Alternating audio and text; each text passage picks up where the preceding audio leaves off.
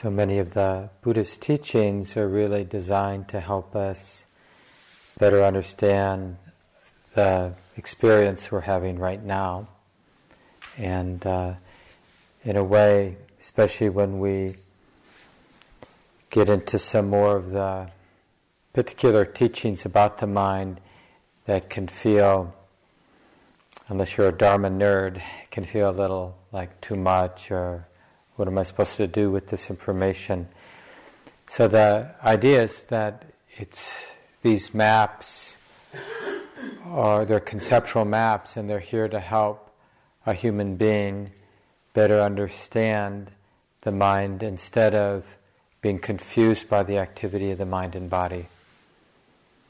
And in a way, these Dharma concepts, like the teachings of the Buddha or other wise people, these concepts, these maps, are in a way a defense or an intervention to keep the mind from seeing things, or probably better to say, to keep the mind from misperceiving experience and the ways that it always misperceives experience.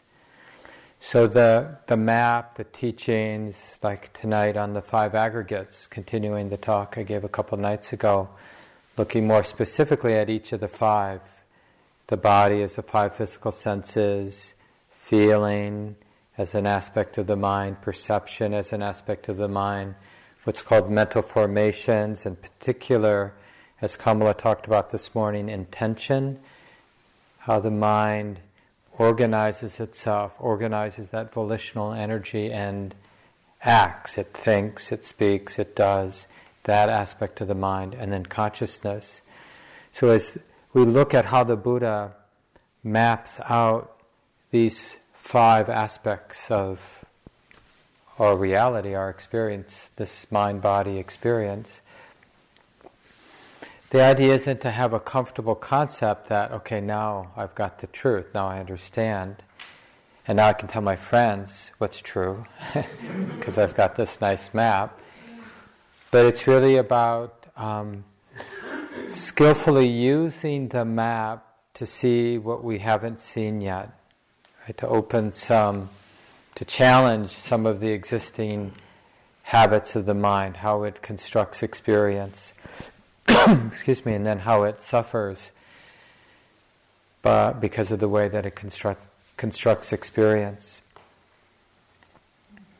So I mentioned the image of the mind and body as fuel, and with this fuel, the different aspects of the mind and body as different kinds of fuel, and with this fuel, there are the fires of greed, anger, and delusion.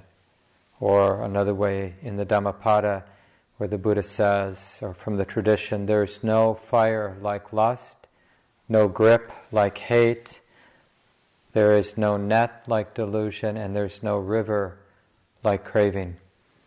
Craving, one, when we crave, the tendency is to want to continue to crave. That's sort of built in to the experience. And to have some humility that we don't know well what mind body is, the activity of the mind and body is, without the different structures and um, feeling tone and activities that we call craving. You know, we we do know what this looks like, feels like. We do know what it's like to be a human being when there's craving, when there are the fires of greed, anger, and delusion, right? Because that's our ordinary experience. But the reason why we need this map is because we're honest, we're humble, we realize we don't know what this would be without that structuring due to greed, anger, and delusion, due to craving, the river of craving. What would it be to be a sensitive being without craving. You know, the Buddha has given many images over the years. You know, one um, is like a stream flowing down a river, or water, let's say, coming down a mountain. And uh, just the natural intelligence of that water to find its way, it might end up in a lake for a while, but little by little it makes its way down. So, I mean, I know we're not the same as water falling on the side of a mountain, but there's something, or we, you know, poets use leaves blowing off of a tree and finding their way to the ground. So the, the, there are these images of how activities happen in nature. Sometimes really big activities, big things happen like it goes from being summer to fall or from fall to winter. I mean, there's a lot involved in going from fall to winter, lots of big changes. But there isn't anybody stressed out, right? There's nothing necessarily in nature that's stressed out by all that very complex, interdependent activity.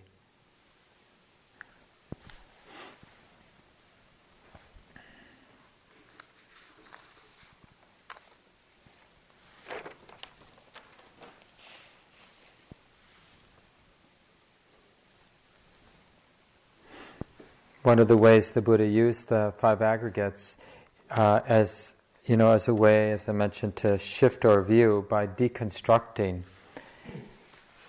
so that we are not just doing what the mind isn't constructing experience in the way that it always does. So we will use the mind to deconstruct experience and basically to poke holes in the u- usual suspects, the usual constructions that our mind has. And the image the Buddha used, he said, just as with the assemblage of parts, the word chariot is used.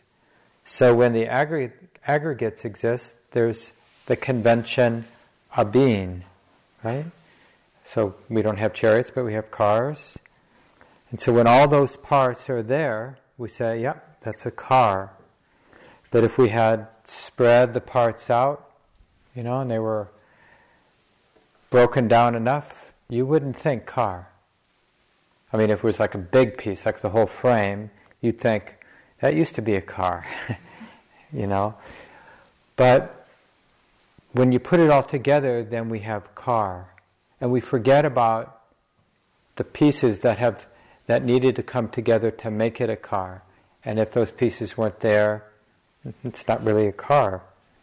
So we get confused by this convention and Many of you have heard Joseph Goldstein's very famous teaching on this, where he points out when we look out in the sky in the right place on a clear night, it's really hard for us not to see the Big Dipper. I mean, I've tried this after hearing Joseph's talk many times, where he uses that that uh, as an example of the uh, pattern of it's really we're talking about perception in part and other aspects of how the mind constructs experience through mental formations, including feeling tone, all of which then consciousness illuminates, and we look up and we go, that's the Big Dipper. Or maybe you're a star buff and you can see lots of constellations. But it's hard not to see it. Just like it's really hard for me to look at Kamala and not think Kamala or anybody else that I recognize.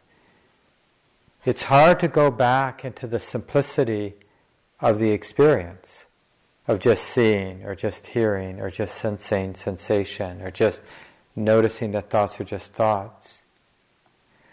And so it's really limited because some of, I mean, Big Dipper is not a very toxic concept. but, but it's emblematic of some concepts that have a lot of baggage, like me. right? The concept of being apart, being here, having to deal with life. That's a very powerful concept, and there's definitely some implications with that concept as we feel, we sense directly. So I like to use the word appearance, you know, that when we have an, an experience, it sort of softens or loosens the mind's uh, you know, just its reflexive attachment to whatever construction it's just constructed, whatever meaning you're bringing to the moment right now. you know, to say to yourself, well, this is the appearance of Mark giving a talk on Friday night at Cloud Mountain. I mean, there are so many concepts in that. So we have the activity of the mind and body, but we've sort of wrapped it up in a very convenient way. Mark's giving a talk at Cloud Mountain on Friday night. So it has the appearance. Right? This looks like that, right? So we're kind of being more clear about what perception is and what mental formations are and what consciousness illuminates and the feeling tone that kind of gives it. Feeling tone gives experience like some substance like this is meaning to, meaningful to me. You know why? Because it feels like something. It's pleasant or it's unpleasant. Or i don't really care about it because it's neutral. So the feeling tone you see how seductive it can be when these things come together and when, when our mind is able to step beyond or see through or not be caught in this net, I mean, this is really a good definition of delusion. This net, this um, deep habit of being confused by the mind's constructions. Thinking that what we, thinking uh, that what the mind is constructed is more than a mental construction, thinking that it's the truth or real or more than what it actually is. And then we, we get more and more dependent. Like if, if our mind has the thought, here I'm, I'm on retreat at Cloud Mountain, we're getting near the end of the retreat, it's Friday night, couple more days. Mark's giving a talk. And to the degree that that the mind takes that construction to be more than what it is, then the mind tends to ignore present moment experience because it has something that seems stable and dependable and real, and it will hold to that. The meaning the mental construction seems to give, the appearance. And it, in the uh, mind, the awareness is no longer that interested in opening to the movement of sensation, of thought, of sound, coming and going. I thought of a simile that might help just understand this. I call it the simile of the screen. But uh, I'm not sure where I first picked this up, but you know, you can imagine somebody growing up in a family with doors and windows in their home, being in the house, and uh, in this family, they're, you know, they really appreciate their screens. And uh, some screens are newer, some are older, some have little bugs smashed in them. Some, you know, you've seen screens where people have painted around and the paint gets on the screen and sort of fills it up a little bit. And so each screen is a little bit different, and maybe some are made out of nylon or some are made out of metal, and and but everyone in the family knows the screens and appreciates them. And then someday, you know, somebody gives the family some pointing out instructions, like relax, relax your gaze, you know, don't get obsessed, don't get fixed on the idea screen, you know, because that's just an idea. See if you can be with the visual experience as it actually is, right? So no longer fixated, the mind no longer fixated on the concept screen. You know, we might learn something like that you can see the backyard. Because as long as the concept screen has dominated the mind, that that's what that is, that's what we see. We don't see beyond that. But now, often you and I, when we look at a window with a screen, right, we don't see the screen. We could turn this around, you know, like the family totally into seeing out the window the trees, the backyard, the front yard, the side yard, the street, the whatever. You know, and then somebody giving and pointing out instructions about, you know, soften your gaze, don't be confused by the concept my backyard, and you might discover something new that you've never seen before. And then lo and behold, we'd have that tremendous insight oh, there's a screen there. I've never noticed the screen because I've just paid attention to the backyard or to the side yard or the street or the front yard. And this is an example, this is happening all the time. I had this experience uh, when I was pretty young. I can't remember exactly how old, but I think around seven. And, uh, and then I would repeat it uh, when I would take a bath. So I was relaxed, and I grew up in a family of seven kids, so I was right in the middle. It was probably, for me, a, a relatively peaceful time, just like being in the bathroom alone and sitting in the comfortable bathtub. And I just started to notice something that my mind as a kid didn't understand. It was just like I was sitting there relaxing, and then there would be like a shift. And it felt like a visual shift, but you know, in hindsight, I'm not sure it actually was. But it was just now, in hindsight, thinking back, because it was, it really stood out, and I did it, you know, for a while. I was like fascinated by this, like because I didn't understand what was happening, and but but it felt like that it was a real nothing changed. Like the visual, what I was looking at, I was just looking at the you know the side of the bathtub going up, you know whatever that was back then, tile or whatever it was, and you know I was watching it, and I because I got to sort of figure out like you just stare and you relax, and then there was a shift, and. Uh, but it was just a little bit of the mind initially being, I mean, this is my hindsight interpretation, um, like in the idea that I'm, yeah, I'm in the bathtub looking at the side of the bathtub, and then things would relax, and the mind would no longer be attached to any idea, and there'd be just a simple moment of awareness, right? Things as they are. So a mind less entangled with any concept, just seeing, being known. And that was a, that's a different mind than the previous mind. And somehow my mind was picking up that discontinuity between the mind that was somewhat deluded or caught, identified with the concept, and then the next mind, you know, when the shift happens, which is a mind not seeing, being, being a sensitive creature, not tied in that net, not confused by the concept. It was just a subtle shift, but you know, it was sort of really interesting how our relationship to the mind and body, it's like we, it, we want to have a sense. It, it doesn't matter sort of the external conditions, like where we are, if we're on retreat or at home.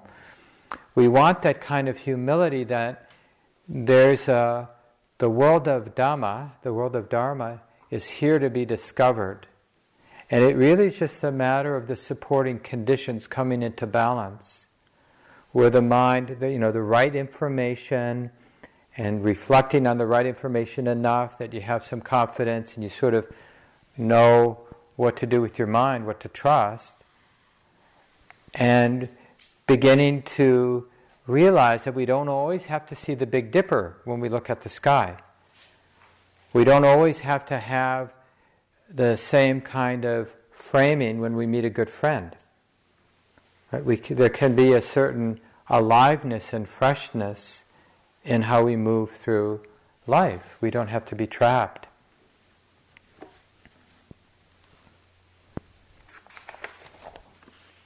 So let me go through the five spend a little time with each one.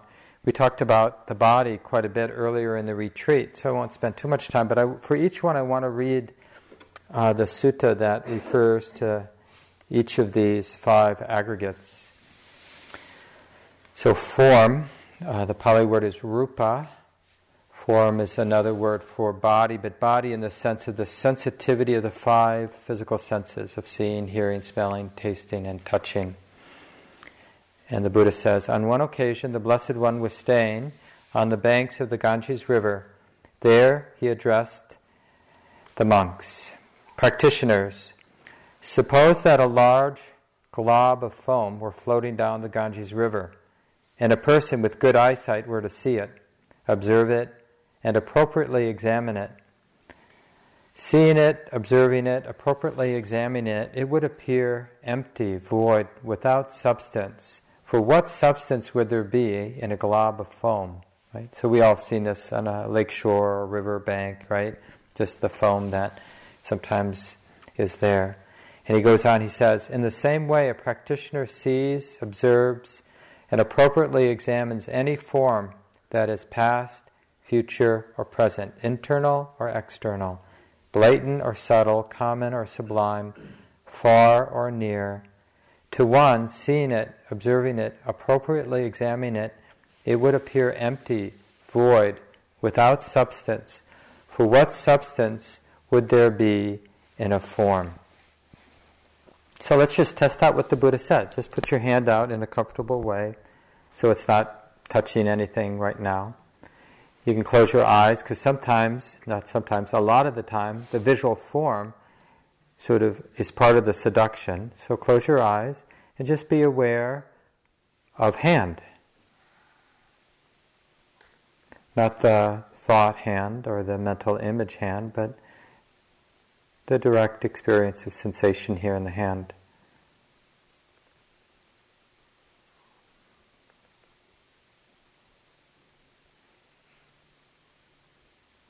And then remember that the Buddha is using the simile of foam, the basic insubstantiality of foam, as a metaphor for form, which includes touch or sensation, sight, sound, smell, taste.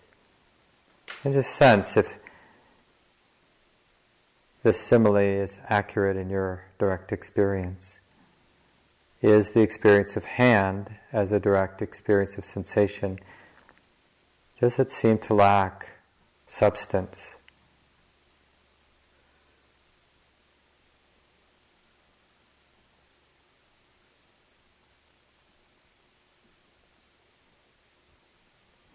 And uh, you can open your eyes, and if you want, put your hand down.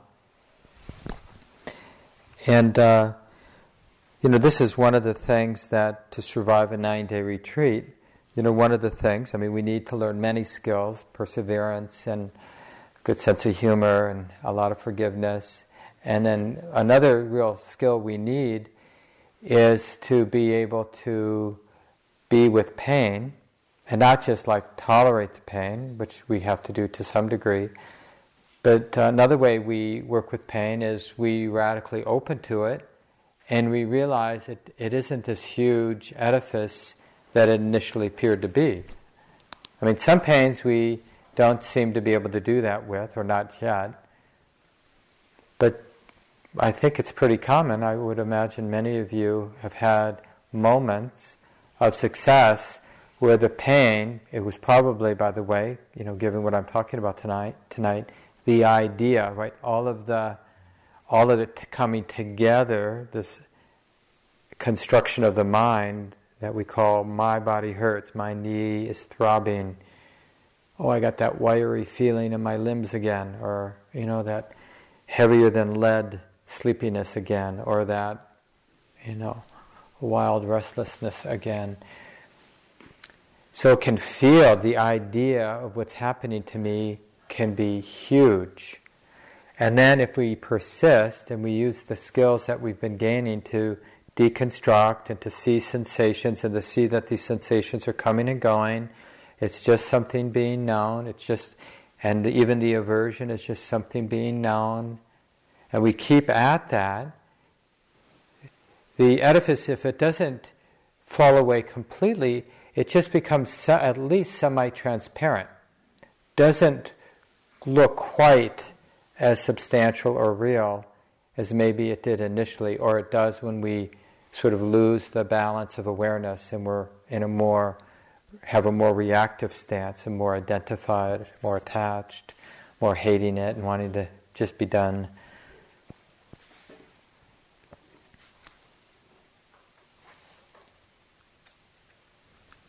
Then we talked about this um, in terms of the elements on, uh, I guess it was Monday night, uh, that just seeing the body, like in terms of sensation, as things like hardness, softness, smoothness, roughness, warmth, coolness, a sense of cohesion, sense of movement, stillness. There's really nothing hand when we're feeling things on that level. And whatever those aspects we're tuning into, like hardness or softness or smoothness or roughness, whatever you're turning into, it's not a set thing. It's not the idea my hand is hard or my hand is heavy or my hand is light. It's the actual experience. And as an experience, it's a changing process. And the thing about a process as opposed to a thing, right? I mean, just intellectually, a process never becomes a thing because it's always on to the next expression of the process, right? So, in a way, you see, at least intellectually, that a process is kind of empty of being a solid, permanent thing because it's always changing.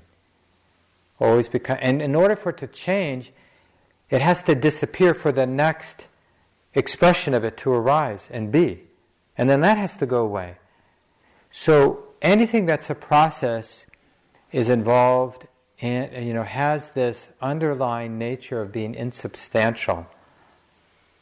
And that's what we find when we look with awareness at the body, at sound, at sight, at taste and smell, and then any aspect of the mind. We see what we find is a changing process, always becoming something else in a lawful, conditional way. And it's only our constructions that give things the appearance of being solid, permanent. And this is all, you know, this really goes to the heart of what the Buddha was after when he taught the five aggregates to help us see the impermanent, unsatisfactory, and impersonal nature of the activity of the mind and body. And I, I'm really training myself not to say mind and body, but to always say the activity of the mind and body. Because everything that we know, everything we experience is an activity, it's a changing process. One thing, uh, clever way I think that Joseph Goldstein uses um, in terms of seeing, experiencing the body in this more direct way, he says, uh, in terms of walking practice, sensations in space. Right? You can have that feeling sometimes, that experience sometimes when you're doing walking practice. Like even the idea that I weigh this amount, you know, it's like that doesn't line up with your experience. Or I'm walking, like Kamala uh, gave, I thought, a really useful talk on intention this morning. And uh, you know, when you observe intention, like she was suggesting, you can feel sometimes like that there's intention and stepping, intention and stepping, and it's like like it's happening on its own. The intention's there, and then the stepping, and and you realize that the idea that I'm walking from A to B, and then stopping, and then turning, and walking from B to A, that's like a totally unnecessary concept. And there's just intention and movement and intention and movement and intention and movement. And it's sort of like a trippy experience. Some of you probably have had it. It's not that uncommon. When the mind is in balance, the awareness is in balance, and the mind is curious, maybe because a teacher mentioned it, or maybe just on your own, got in- interested in intention, which is the big part of mental formations, one of the five aggregates. So now we're on to feeling. Now suppose that in autumn, this is from the sutta, now suppose that in autumn, when it's raining fat in fat heavy drops, a water bubble were to appear and disappear on the water, and a person with good eyesight were to see it, observe it, and appropriately examine it. Right? So you see, we have to be interested, have that discerning quality, that stability of awareness that allows the mind to understand, to see clearly. To one, seeing it, observing it, appropriately examining it, it would appear empty, void, and without substance. For what substance would there be in a water bubble?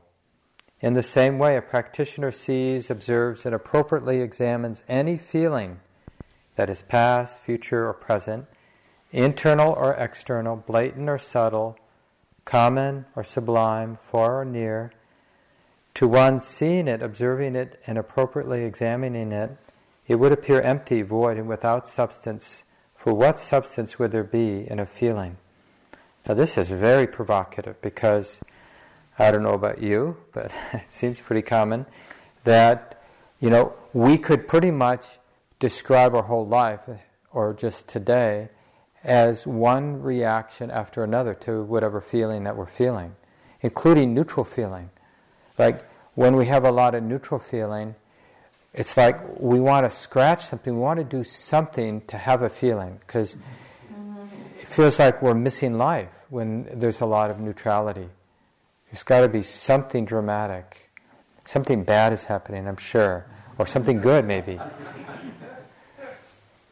So, and it's so interesting, like, uh, it's easier to see in other people. So sometimes, like, just sit in the corner of the dining hall or you know the back of the meditation hall and you're just observing the general movement and you'll just see that most actions that are observable you can interpret as some mind responding to a feeling. You know all the little movements somebody feels something and they move. A fly lands it's not the fly on your skin it's the feeling tone that arises with that experience of sensation, and then it's not even the sensation, it's then the interpretation. That's a fly, you know, and it's definitely not supposed to be on my skin, right? And then there's a feeling tone that goes with that perception. That's a fly, right? The perception is naming it, recognizing the experience because of the past, because of past conditioning, you can recognize that's a fly, either because you see it or you recognize the touch. And then there's movement. And same with pleasant. You know, when something's really pleasant, you can see people, you know, like if you in the dining hall, like how they relate to pleasant experience, how they relate to unpleasant experience. Watch people when they move at the end of a sit, you know, and then how nice that feels. Or how nice that hurts. That's a better way to say it.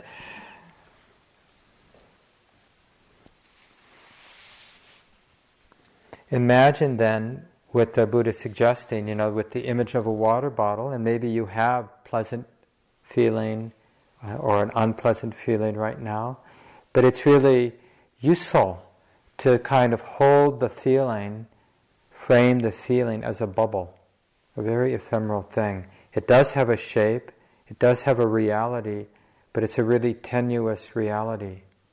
And we've seen this with feeling, like how quickly it can change, how something unpleasant can be pleasant and something pleasant can become unpleasant.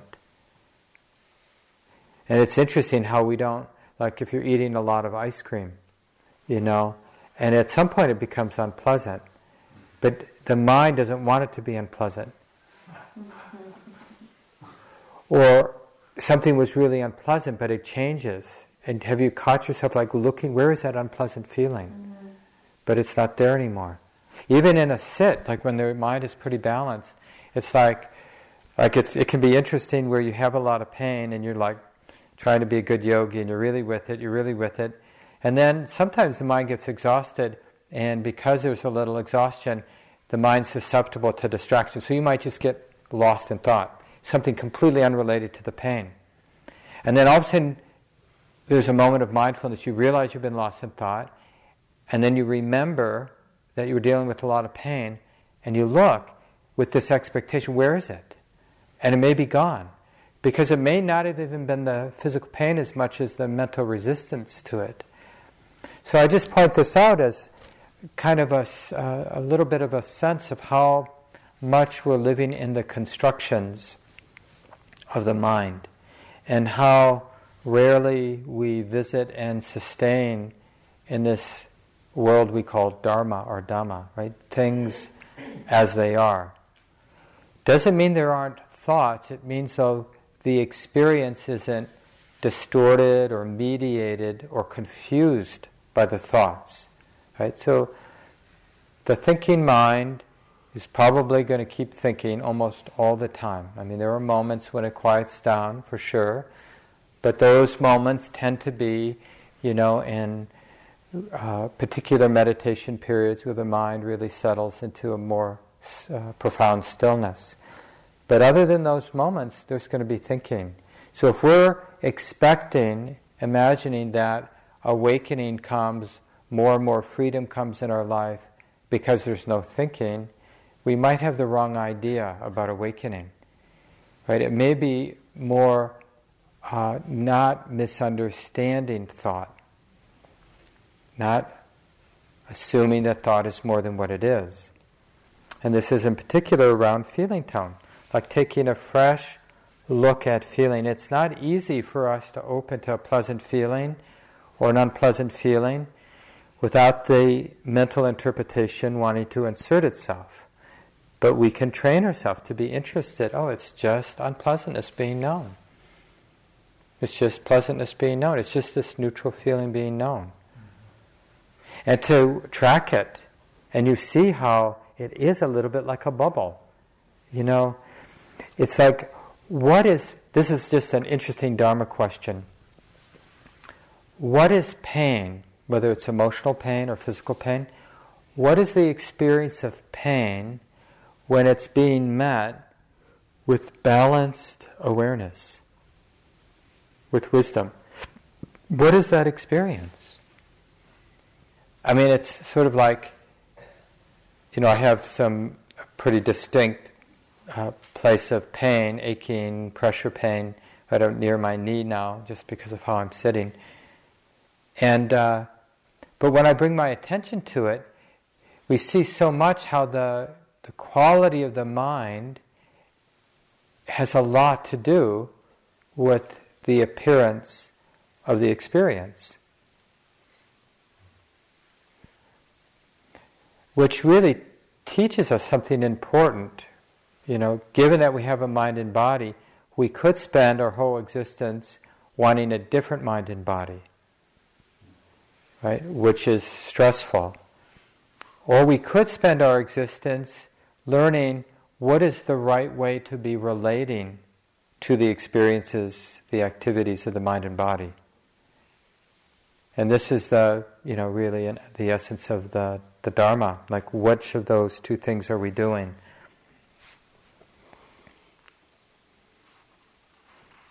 Joseph Goldstein always makes the point, and he said it really helped him in his practice, that to help stabilize awareness with feeling, realize that there's no feeling without contact. So if you're having an unpleasant feeling, then just notice there's a contact. You know, the mind is seeing something, hearing th- something, thinking something, having some tactile experience. And then there's the unpleasantness that's associated with that sense contact. And it just sort of stabilizes it. Like, oh yeah, this mental image and that yucky feeling. Or this memory, you know, which is like a mental image or a thought, and then that yucky feeling. Or this twisting and then the unpleasantness. But the twisting is one thing, or the burning, or the aching the hardness, the softness, the smoothness, the roughness, the heat, the cold. That's one thing. And the unpleasantness, although very related to the sensation, is different. It's like it's part of that mental interpretation. I don't like this. This is unpleasant.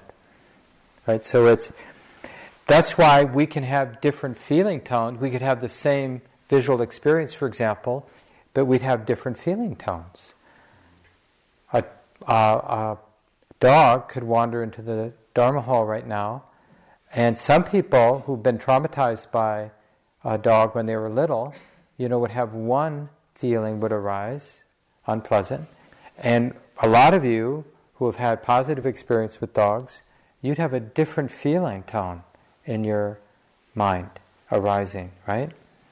same dog, same for the most part, same visual experience for folks, but all kinds of different mental formations, different perceptions, different feeling, and then different actions of thought, of word, of body.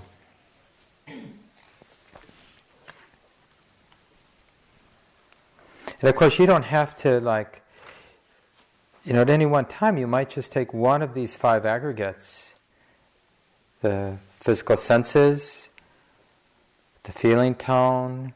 Now we're moving on to perception, right? So here's what the Buddha says about perception.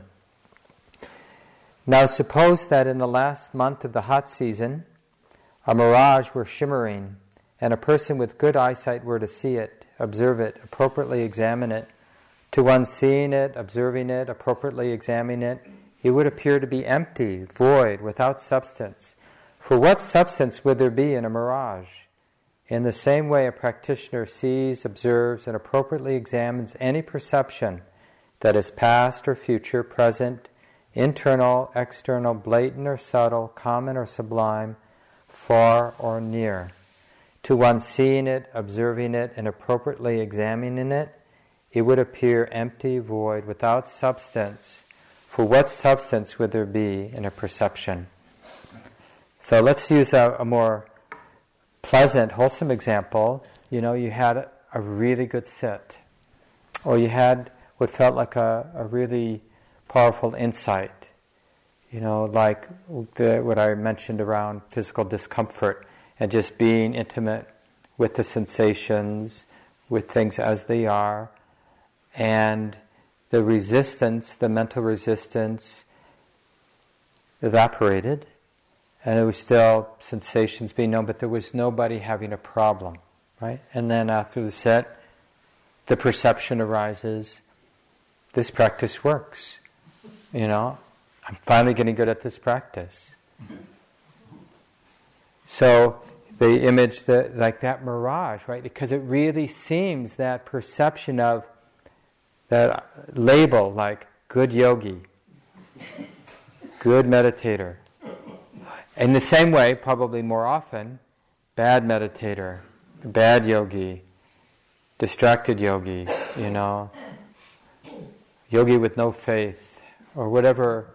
And that perception, but it is a bit like a mirage and it's just so interesting if we, you know, this is a neat thing about time lapse photography.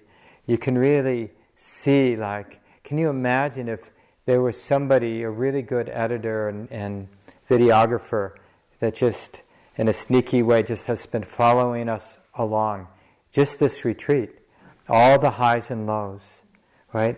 And then made us watch it.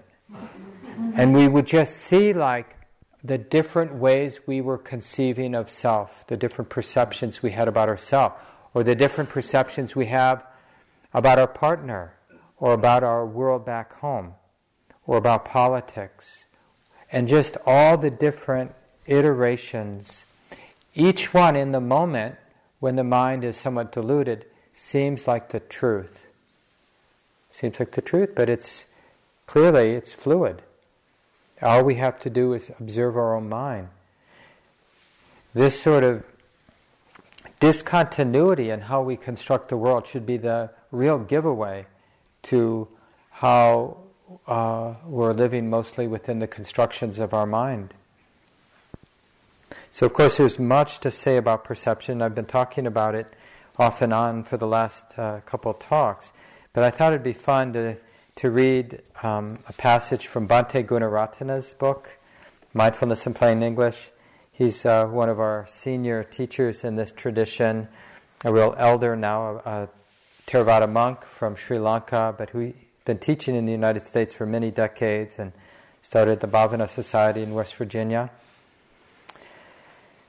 And this is a real classic book, uh, Mindfulness in Plain English. So here's what he says about perception. Our human perceptual habits are remarkably stupid in some ways. We tune out 99% of all the sensory stimuli, stimuli we actually receive, and we solidify the remaining the remainder into discrete mental objects. Then we react to those mental objects in programmed, habitual ways. An example there you are sitting alone in the stillness of a peaceful night. A dog barks in the distance, which in itself is neither good nor bad. Up and out of that sea of silence come surging waves of sonic vibration. You start to hear the lovely complex patterns, patterns, and they are turned into scintillating electronic stimulations within the nervous system. The process should be used as an experience of impermanence, unsatisfactoriness, and selflessness. We humans tend to ignore it totally. Instead, we solidify that perception into a mental object. So that's perception, mental formations, like the intention to think about it, to judge it, we paste a mental picture on it and we launch into a series of emotional and conceptual, conceptual reactions to it. There's that dog again. He is always barking at night. What a nuisance.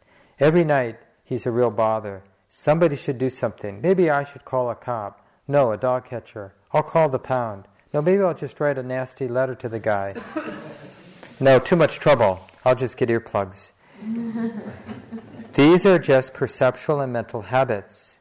You learn to respond this way as a child by copying the perceptual habits of those around you.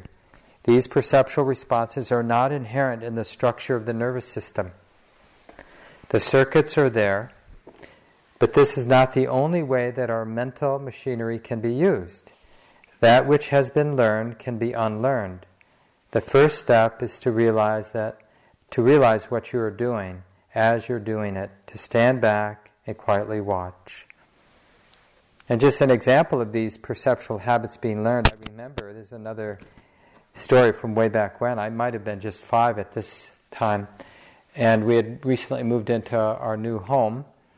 And uh, partly because we had a lot of kids, and just I think culturally, you know, uh, we always had like, you're not allowed in the living room. And uh, because we needed to go through the living room to get upstairs where all the bedrooms were, um, we had plastic runners going through the living room so we wouldn't wear out the carpet. And all the pieces of furniture were covered in, you know, cloths so that, but we weren't allowed to sit on the living room furniture anyway, but it kept the dust off, I guess. We were pretty well trained. But anyway, one like Saturday morning when my dad was around, I remember my mom and dad in the living room looking at a piece of furniture and they were both raised in the depression you know so it's like they were and we, we didn't have a lot of money i mean we weren't poor but um, but there was a scratch on one of the pieces of the furniture and they were clearly upset looking at it and you know following the perceptual habits i've learned i just said damn i was like and no one swore in our family except every once in a while my parents would when they were angry so I just like picked up all the cues. it's like, I know how to, I know how to construct meaning here. and they were so shocked. I mean, I was a pretty good kid, so and they were good parents, so they didn't, you know, they just needed to look at me like, what the heck? and I, you know, and I picked up that cue, you know, and I, I learned, oh yeah, you get to say that when you're angry, but I don't get to say that. But it's, it's just that the reason I share that story is, uh, you know, as kids, we're really interested in picking up perceptual habits. Like, we're taking cues like, is this a good thing that's happening or is this a bad thing that's happening? And we look to our parents and other older siblings like, how am I supposed to be constructing reality right now? You know, and it's like, uh, it's interesting sometimes I've been around because I, I, worked in the schools back in the 80s. And, uh, and it's really interesting when I'm having a conversation or I'm interacting with parents and like they're having a hard time. And the kid, it's like they really, like they're really attuned to the parents if they're losing their equilibrium for whatever reason. Because it's like they're taking their cues from them. And if mom is upset or if dad is upset, that's not good. Because, you, of course, most parents hide that from their kids. You know, it's like, I don't show my kid that I'm upset. So, and of course, we're still doing that. When we walk into a room, part of what we're doing is like we're coming into this morphic field of like how we're perceiving, how we're agreeing unconsciously in an unspoken way to construct meaning, you know, and we're looking for people that we can construct similar meaning so then we can relate to each other because we have this shared these shared perceptions that we can talk about. Earlier tonight, Kamala, or today, Kamala and I were talking about Ram Dass, who lives on Maui as well, and we were just sharing some stories. But it was like that, that bridge, you know, that Kamala has this relationship. I have this relationship through his books mostly. Uh, if you don't know, he's just uh, one of the early sort of people bringing Eastern teachings to the West back in the 60s, among other things. And kind of a beloved person in our bigger meditation community here in the West. And uh, but it's just that sort of shared meaning, shared perceptions that we can kind of connect with. And this is the thing, a lot of these mental constructions, there's a real purpose. Like as a social creature, we need these, we need to be able to construct meaning together, right? Because that's how we stay together, that's how we, families work, societies work.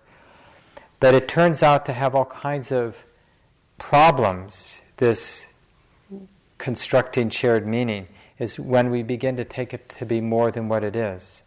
We start to draw conclusions or suffer basically in ways that are unfortunate.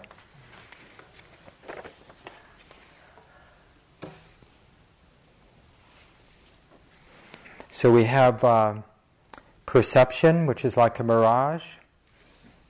And you know, there are just so many different perceptions. I mentioned a few already time, location. Have you ever noticed, like with Google Maps, and then you put the map part where they have the towns and the roads, and it's so familiar to your mind, and then you go to satellite, and it's like, I don't recognize this place, right?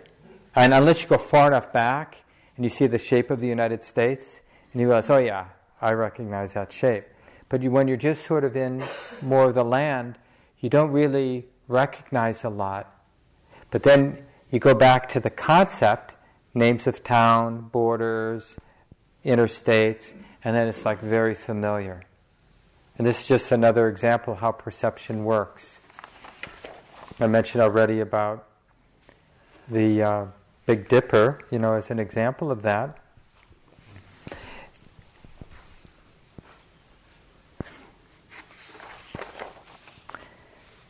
So we have bodily the body rather, form.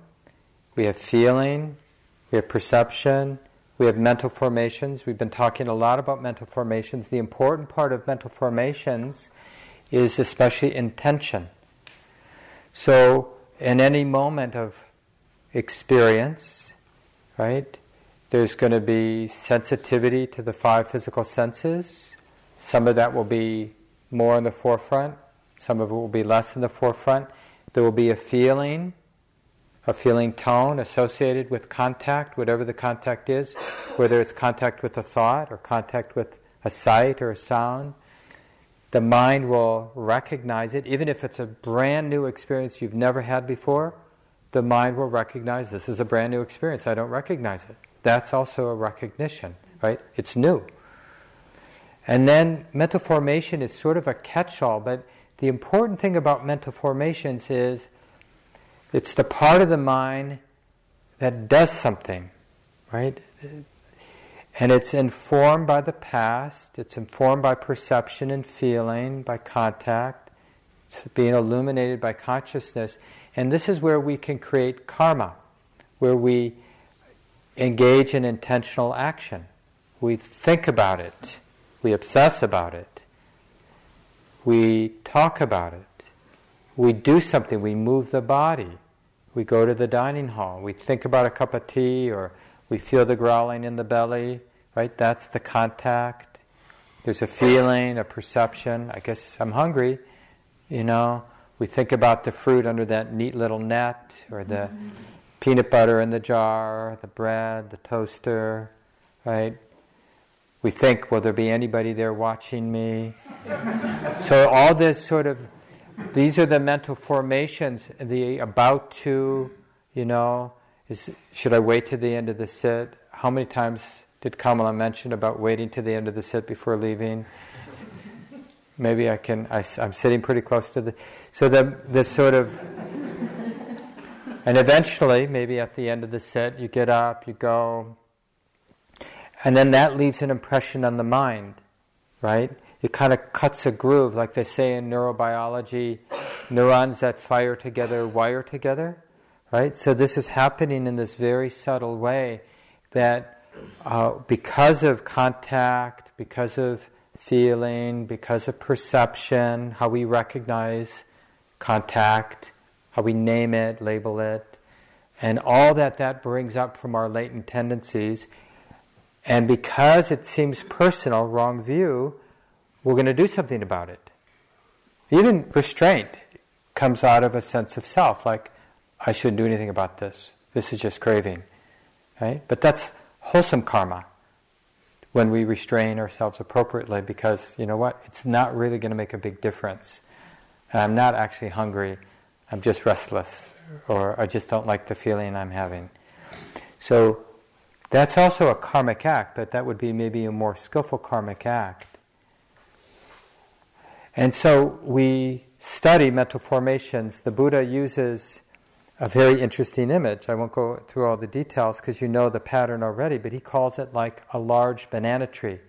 And I don't know if some of you maybe haven't seen one, but he says, you know, a really big banana tree, young, healthy banana tree, tall, and you cut it down, you cut the top off, and you start to peel away, peel away the outer bark. And if you don't know, there's nothing inside a banana tree once you start to peel that stuff away.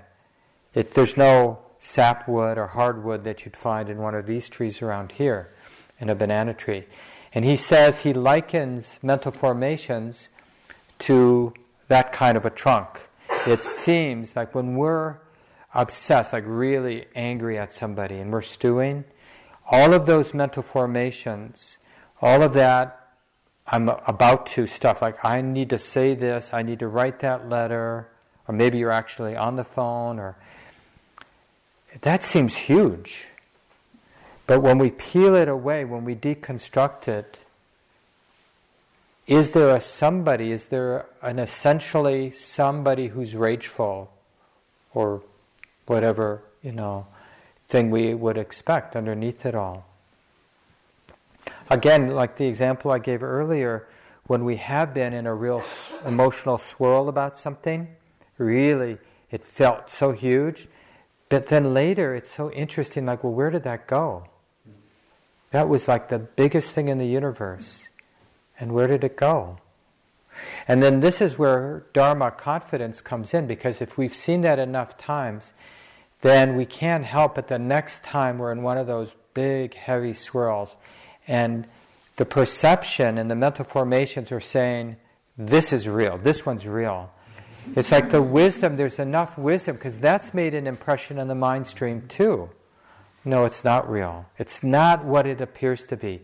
Yeah, there are these thoughts. Yeah, there is this bodily contraction that's associated with these thoughts and the identification. There is this dance going on.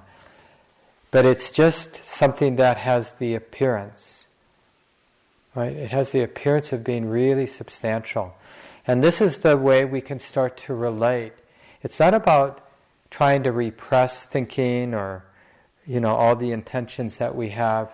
It's really just about having a wise, kind, humorous attitude because it is a little bit like a shock, something that seems so substantial, you know. Instead, it's like foam, like a bubble, like a mirage, like a substantial tree that turns out not to have any wood in it, not to have any real substance inside of it.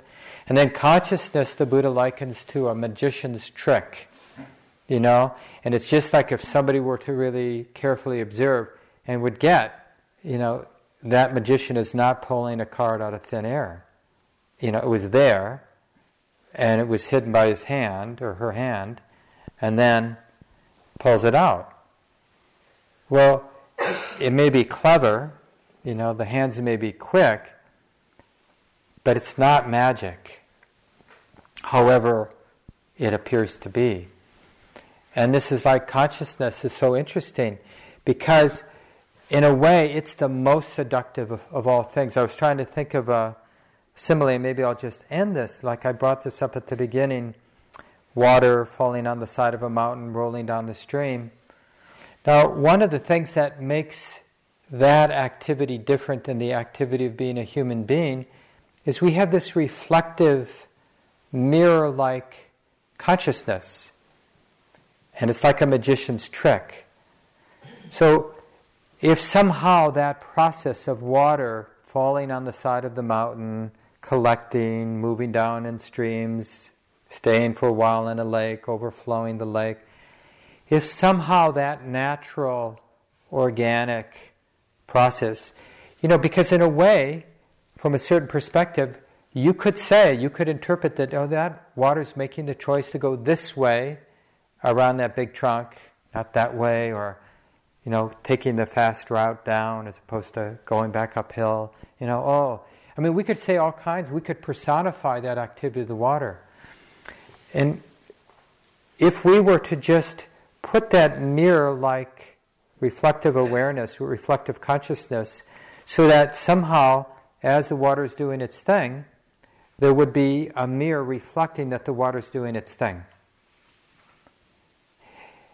It's seductive to have that reflectiveness, right? This part of our mind that can, that sort of knows it's happening, knows that this is being known.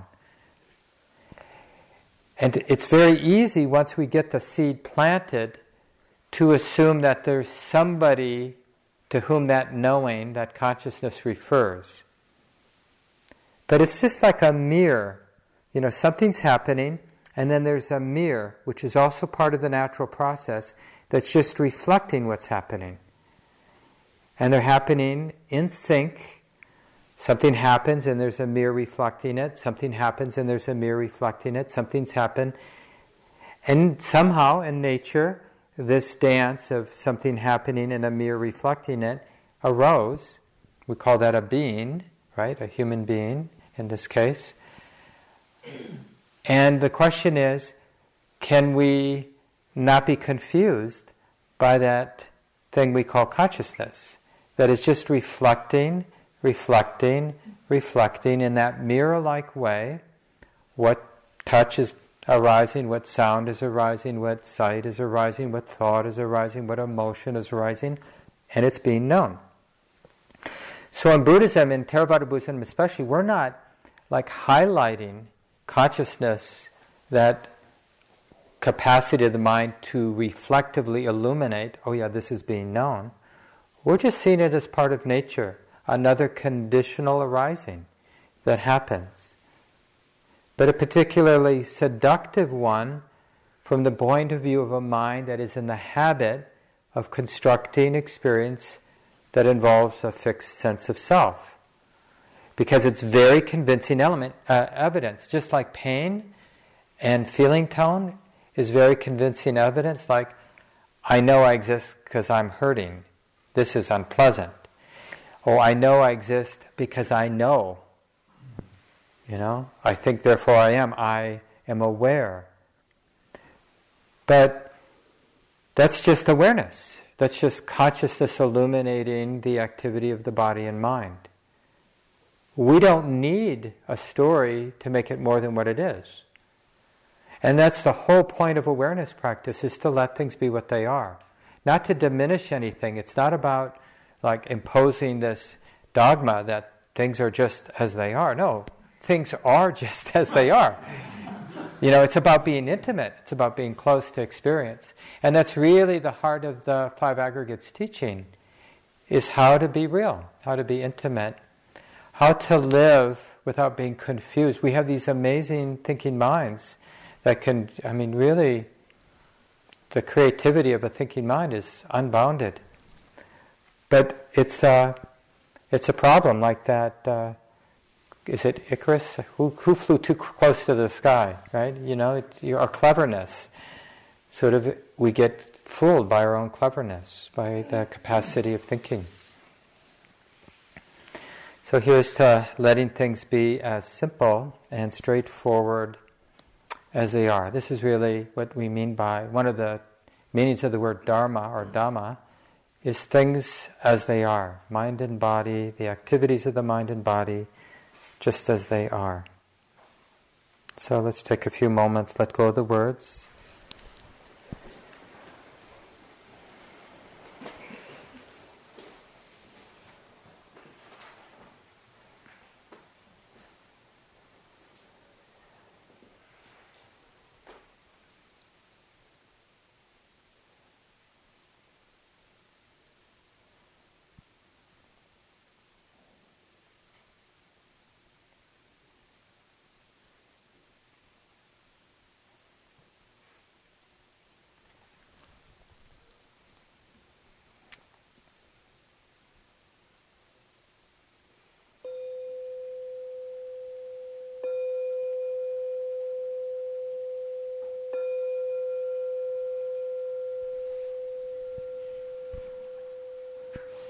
Some time for walking practice.